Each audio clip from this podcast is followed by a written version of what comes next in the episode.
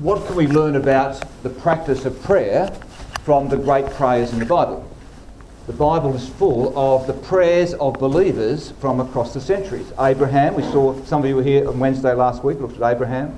Nehemiah, David in the Old Testament, the apostles, and Jesus himself, of course. We can learn from his prayer life by reading about him in the Gospels. The Dictionary of Biblical Imagery notes there are 50 substantial prayers recorded in the narrative sections of the Bible and hundreds, doesn't tell us how many hundred, but hundreds of shorter prayers or references to people praying. And the authors of that, or the author of that article says, says, the writers are far more interested in showing people at prayer than in telling about prayer. Interesting. I'm guessing this is how most of us have learnt about prayer. We just we might have read a book about prayer or done a theology of prayer course or something, but generally it's because we see people pray. We come to chapel and we hear somebody pray and think that's a great prayer. Or we've seen our mother or grandmother or father, whoever it is, pray, and we learn by observing others. And of course, that's not always positive, the examples of others. Uh, there's the story of the Sunday school child asked if he said his prayers at night. He answered, No, Mummy does it for me. Every night I hear her say, Thank God you're in bed at last. Another story the family entertaining some church friends for dinner, and the hostess, keen to show that they upheld good Christian standards in their home, asked her five year old son to say grace. He looked blank. There was an awkward pause followed by a reassuring smile from the boy's mother. Well, darling, just say what Daddy said at breakfast this morning. Oh, Obediently, the boy repeated, Oh God, we've got those awful people coming for dinner tonight.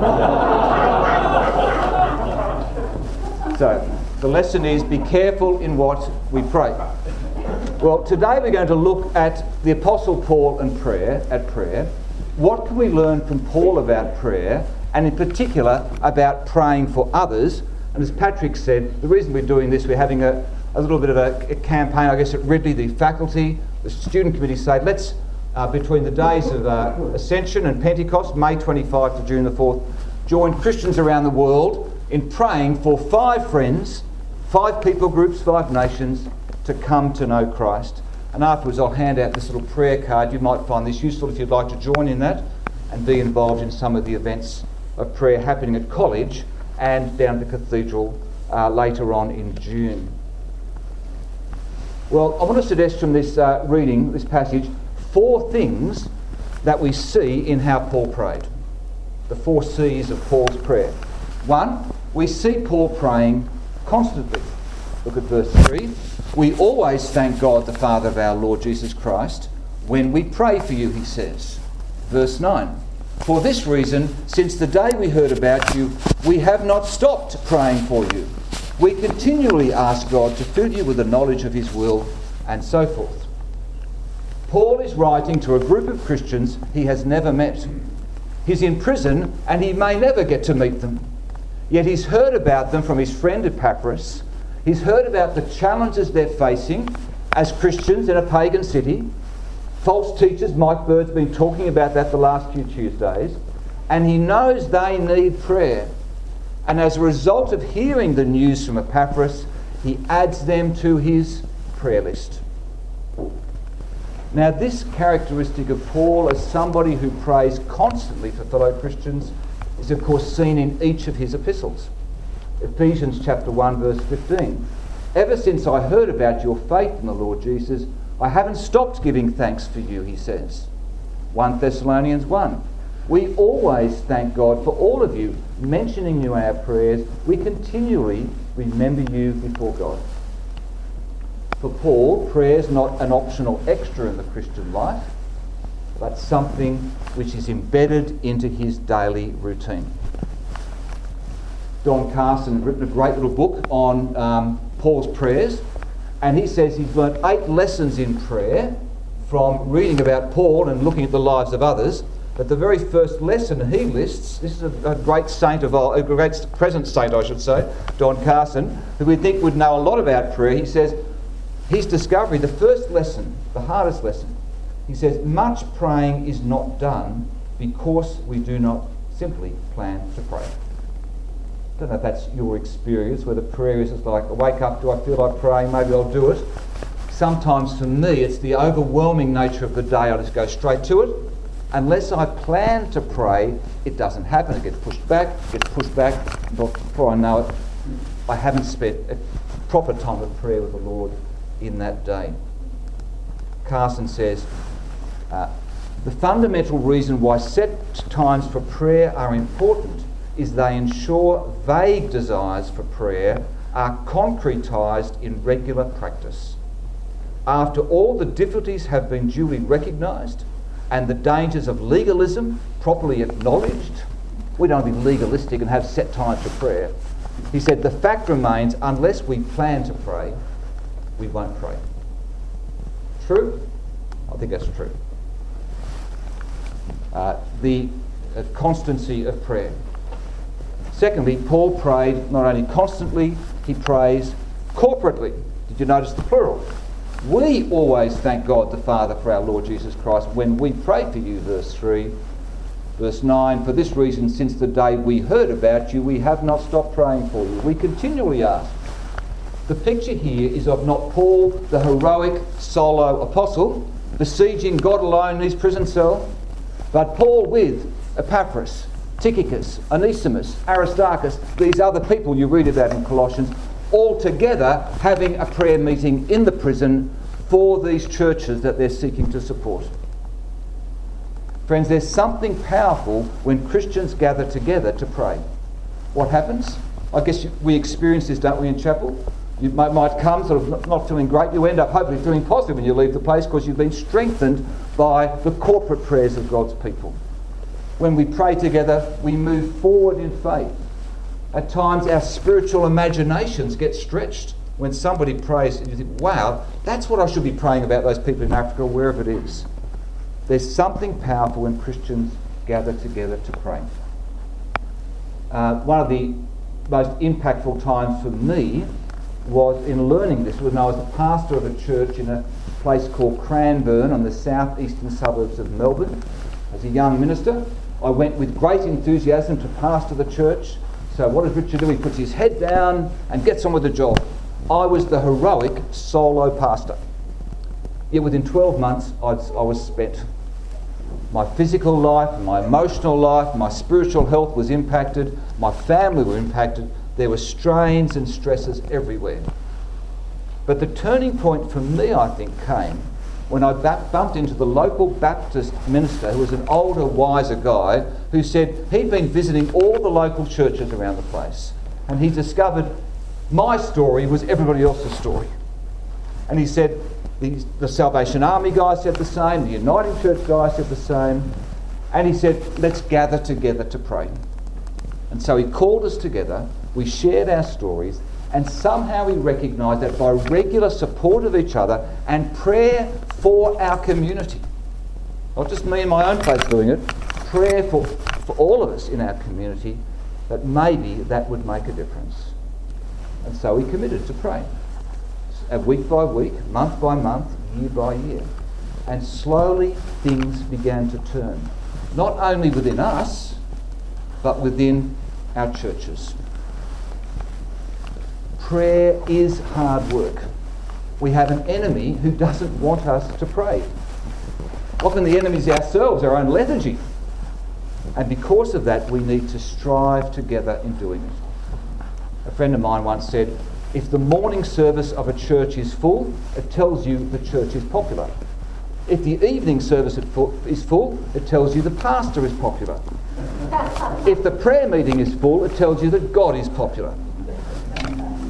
In many ways, the spiritual temperature of a church can be seen in the way that people gather together to pray.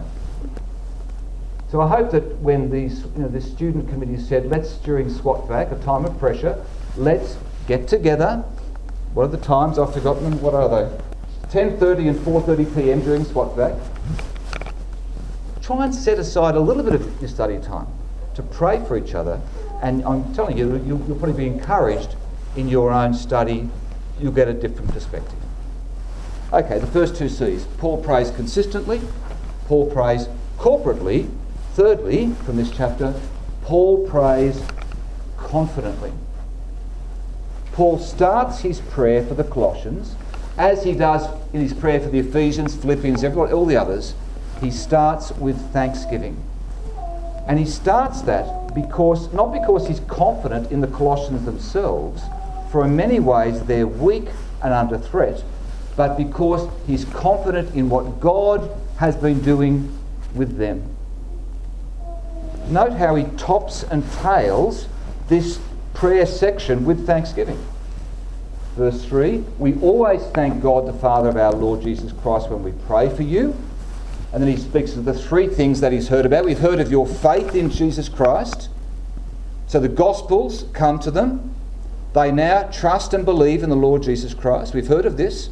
We've heard of the love you have for God's people, that faith has changed their life, therefore they, they, they love each other. And that springs, he says, verse 5, the faith and hope that springs from the hope stored up for you in heaven. The gospel brought them hope.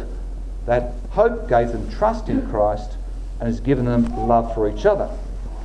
And then in verse 12 he says, And what I want to pray for you guys is that you also, verse 12, might give joyful thanks to the Father. I want you to be a, a thanksgiving type people as well. And why is that? He says, look, look what God's done for you in verse 12. He's qualified you to share in the inheritance of His holy people. You have an inheritance. Verse 13, you've been rescued from the dominion of darkness. Verse 13b, you've been brought into God's kingdom. And then 14, you now have redemption, the forgiveness of your sins. Paul is thankful because God has been at work in these believers. Now, he tells them how he's been thankful for them, of course, because he wants to teach them something, because he says, These false teachers who are coming to you are undermining the gospel. They're saying, Your gospel's the gospel that Epaphras brought was okay, but actually, uh, we want to bring you something better than the gospel. And Paul says, No, this gospel brought you faith, hope, and love. It's the true message, he says at the end of verse 5, the true message of the gospel you heard and just as the gospel is bearing fruit everywhere, it's borne fruit in your life. We can be thankful for what God has done. Friends, the more, I think, from my own experience, that we're able to thank God for what God has done in the past, what it does, it lifts our vision for what God might do in the future. Which is why thanksgiving precedes petition. For it causes us to focus not on what God hasn't done, but on what God has done. We focus not on the difficulties of our life, but on the God who can overcome our difficulties. He changes our perspective. In her book, The Hiding Place, Corrie ten Boom tells the story of how she learnt this lesson of giving thanks to God even in difficult circumstances. She and her sister Betsy had been transferred to the worst German prison camp they had seen, Ravensbrück. On entering the barracks, they found them extremely overcrowded and flea infested. She writes this in her book. That morning, she says, our scripture reading was in 1 Thessalonians, which reminded us to rejoice always, pray constantly, and give thanks in all circumstances. Betsy told me to stop and thank the Lord for every detail of our new living quarters. I at first flatly refused to give thanks for the fleas. But Betsy persisted, and I finally succumbed to her pleadings. Well, during the months, we were surprised at how open we could hold Bible studies and prayer meetings without the guards interfering us in our prison cell. And it wasn't until several months later that we learnt that the reason the guards would not enter the barracks was because of the please. It's a lesson, it's, it's something we have to learn. We give thanks to God. As we do that, our perspective changes and we become more confident in who God is and what God can do. The importance of thanksgiving. Paul prays constantly, he prays corporately, he prays confidently for these people in what God has been doing, and finally, he prays with great clarity. Now, if you were to analyse your own prayers for yourself and others, I wonder what themes would regularly emerge. If it's for me, it's for good health, financial need, success in my exploits, for you exams, essays, writings, whatever it is, direction for the future. And they're all good things. But it's note what Paul prays for here. It's not so much for the physical and material needs of the church at Colossae, but for their growth in Christian maturity. Verse 9. For this reason, that is, for the reason of what God has been doing amongst them, since the day we heard about you, we have not stopped praying for you. We continually ask God to, note this, fill you with the knowledge of His will through all the wisdom and understanding that the Spirit gives. What's his main prayer? That God would fill them with the knowledge of His will. What's Mike been telling us about the problem the Colossians were facing with the false teachers? They were offering fullness by their teaching. If you've worshipped the angels, you'll be full of the deep knowledge of God. But Paul's saying here, you don't need fullness of some new knowledge. You need a deeper and fuller knowledge of the gospel you've already received. Remember the main theme of Colossians chapter 2, verse 6? So then, just as you received Christ Jesus as Lord, continue to live your life in Him. As you began, now continue. If you're after fullness, he's saying, I want you to be full of the knowledge of Christ. And what's the goal of this knowledge? Not that our heads will get bigger. John Stott used to talk about Christians in danger of becoming spiritual tadpoles huge heads and small tails. Nobody wants to be a spiritual tadpole, I trust. But the reason that he wants the Colossians, and we could say if we're praying for ourselves, wants us to be full of the knowledge of his will, is verse 10 so that you may live a life worthy of the Lord and please him in every way.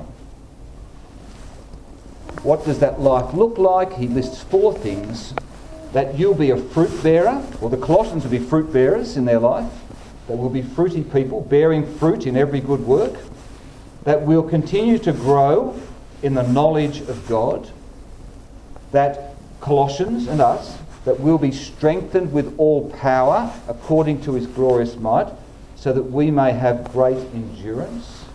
The Colossians are in danger of giving up? No. I'm praying that you'll be strengthened with all power the resurrection power to keep on going in your Christian life.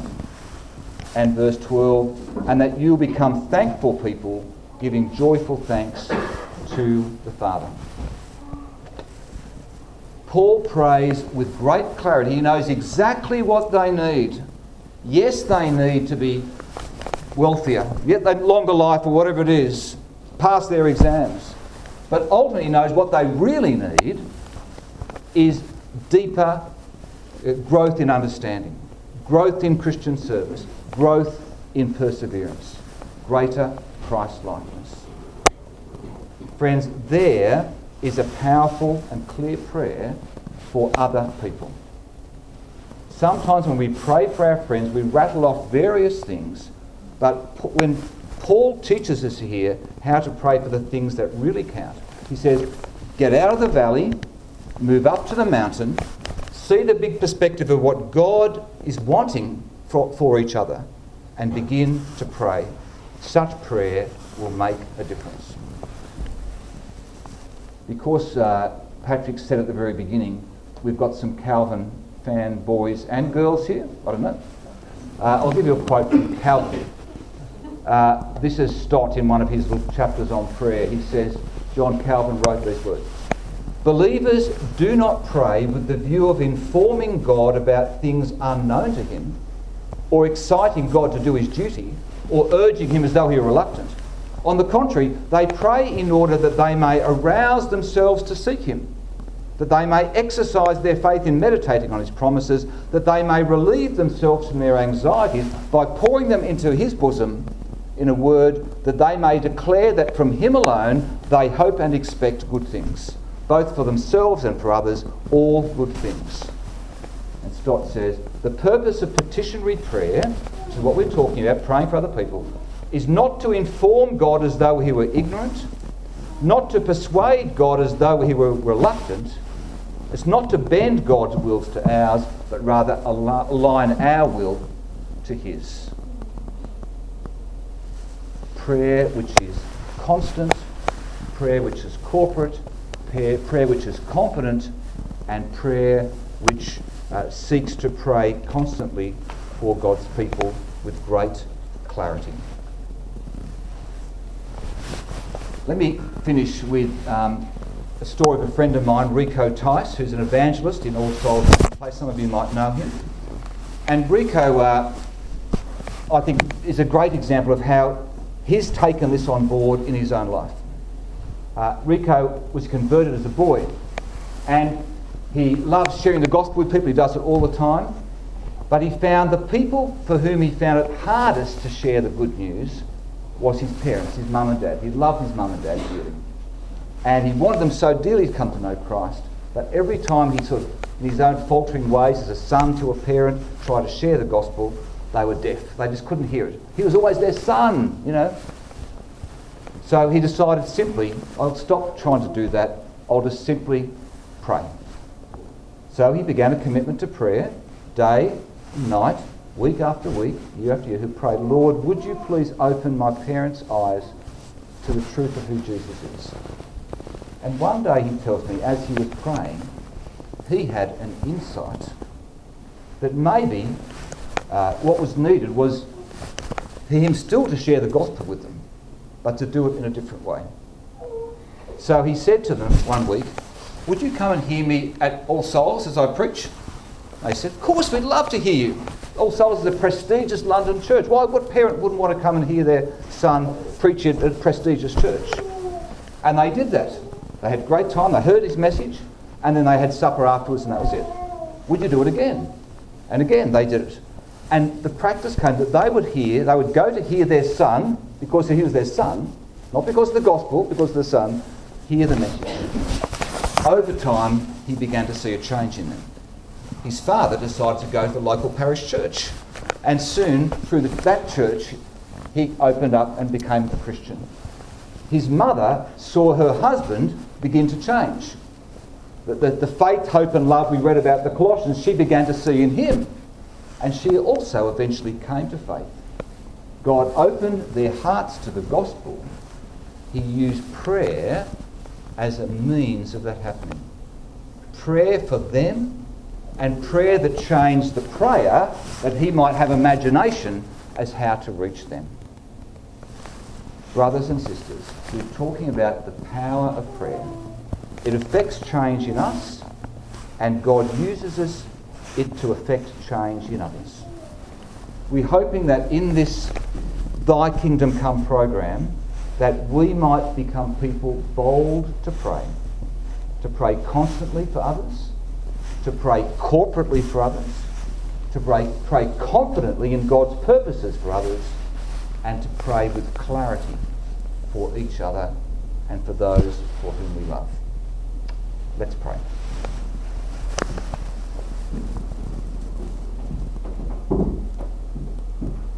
As you leave chapel today, we'll be handing out a card for those who'd like to take it. I want you to think now who are five people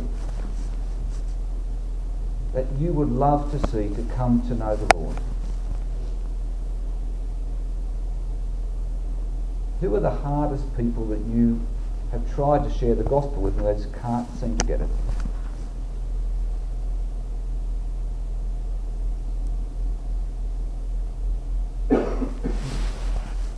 Let's bring them to the Lord now. Loving Lord Jesus, please work in us so that we can share your love, your life, your message with these people we've named in our hearts. Please reveal your love to them that they might come to know, come to follow, and come to witness to you, all for the sake of your glory. Amen.